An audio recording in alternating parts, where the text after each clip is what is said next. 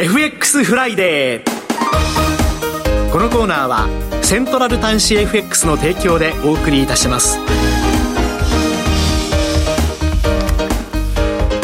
はみずほ証券金融市場調査部チーフ為替ストラテジストの山本雅文さんにお話を伺ってまいります。山本さんとお電話がつながっています。山本さんおはようございます。おはようございます。よろしくお願いします。よろしくお願いいたします。さて足元の為替市場ドル円ですけれども、まあ、昨日は CPI の発表がありましたがその直後一時146円台に入る場面もありました。現在足元では145円飛び6銭から飛び7銭。先ほど144円台に入る場面もありましたけれどもも、足元をどうご覧になっていらっしゃいますでしょうか？はい。えっと、まあちょっと遡りますあの、雇用統計がですね、はい、強くて、まあ146円手前まで上がったと。で、その後直後にですね、ISM 非製造業景況指数が使用総費悪かったということで、まあ、この、その後の下落がですね、この9日まで続いて、まあ、143円台、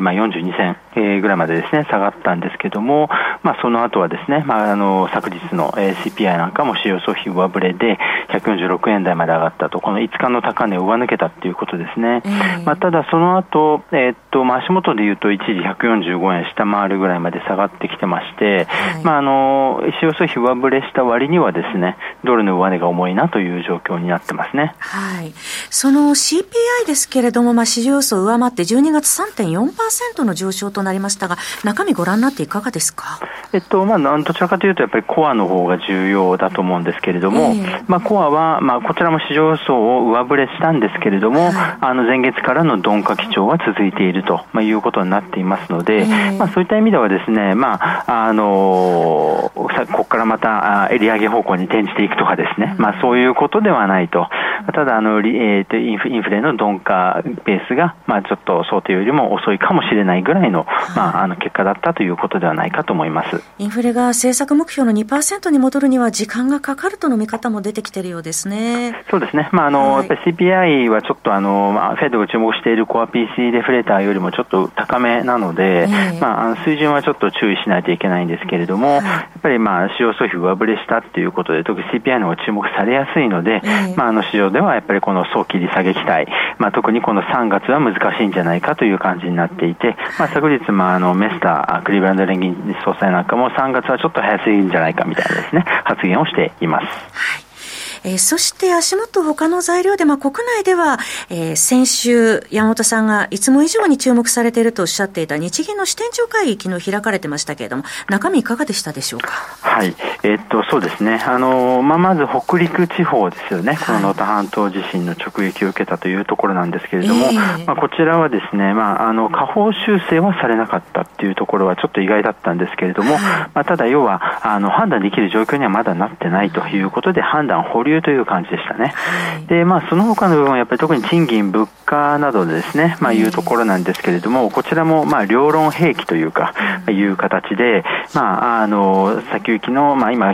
後退しつつあるですね、マイナス金利解除期待はですね、まあ、あの、を、まあ、変化させるような、あの、内容ではなかったというところじゃないかと思います。はい。そして少し遡りますが、1月9日の、あの、需給ギャップありましたね。去年の7月から9月までの推計値発表されてましたけれども。はい。あの、まあ、あの政府がデフレ脱却判断の4つの指標として挙げているうちの1つということなんですね。まあ、時給ギャップというのはですね、潜在成長率に対して実際がどうかというところなんですけれども、はい、内閣府もマイナス、で、日銀の資産でもマイナスと、まあ、いうことになりまして、まあ、ちょっとこの政府のデフレ脱却判断というのが難しい。そうすると、マイナス金利解除というのも難しくなるんじゃないかというふうに見る向きもですね、やっぱりちょっと増える可能性がありますので、まあ、この辺やっぱり、えー、まあ、10、12月期の GDP、あるいはその1、3月期の GDP も見極めなきゃならないということになりますと、4月解除も難しいっていうですね、ちょっとそんなことになりかねないような結果かなと。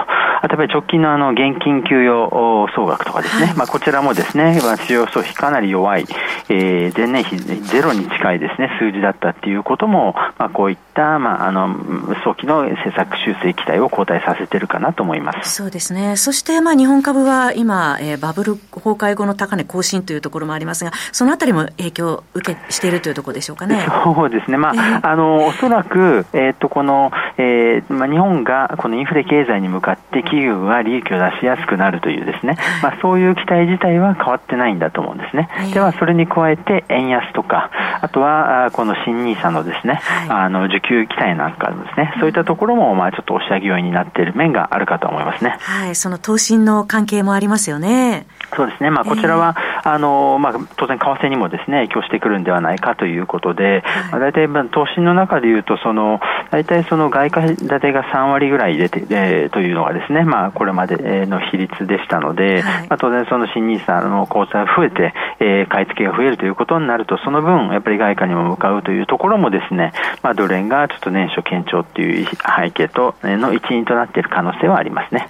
さて、この先の注目はどのあたりを見てらっしゃいますか？はい。えっと、そうですね。まあ、あの、えー、今晩は、えっと、アメリカの PPI ですね。はい、えー、それから来週は、まあ、ちょっとそうですね、えー、重要度は、まあ、あの、CPI とかと比べると低くなりますけれども、はい、まあ、17日の、えー、小売売上高ですとか、はい、えー、18日の住宅着工ですとか、まあ、こういったところの、まあ、市場総費、上振れか下振れかというところにが焦点になると思います。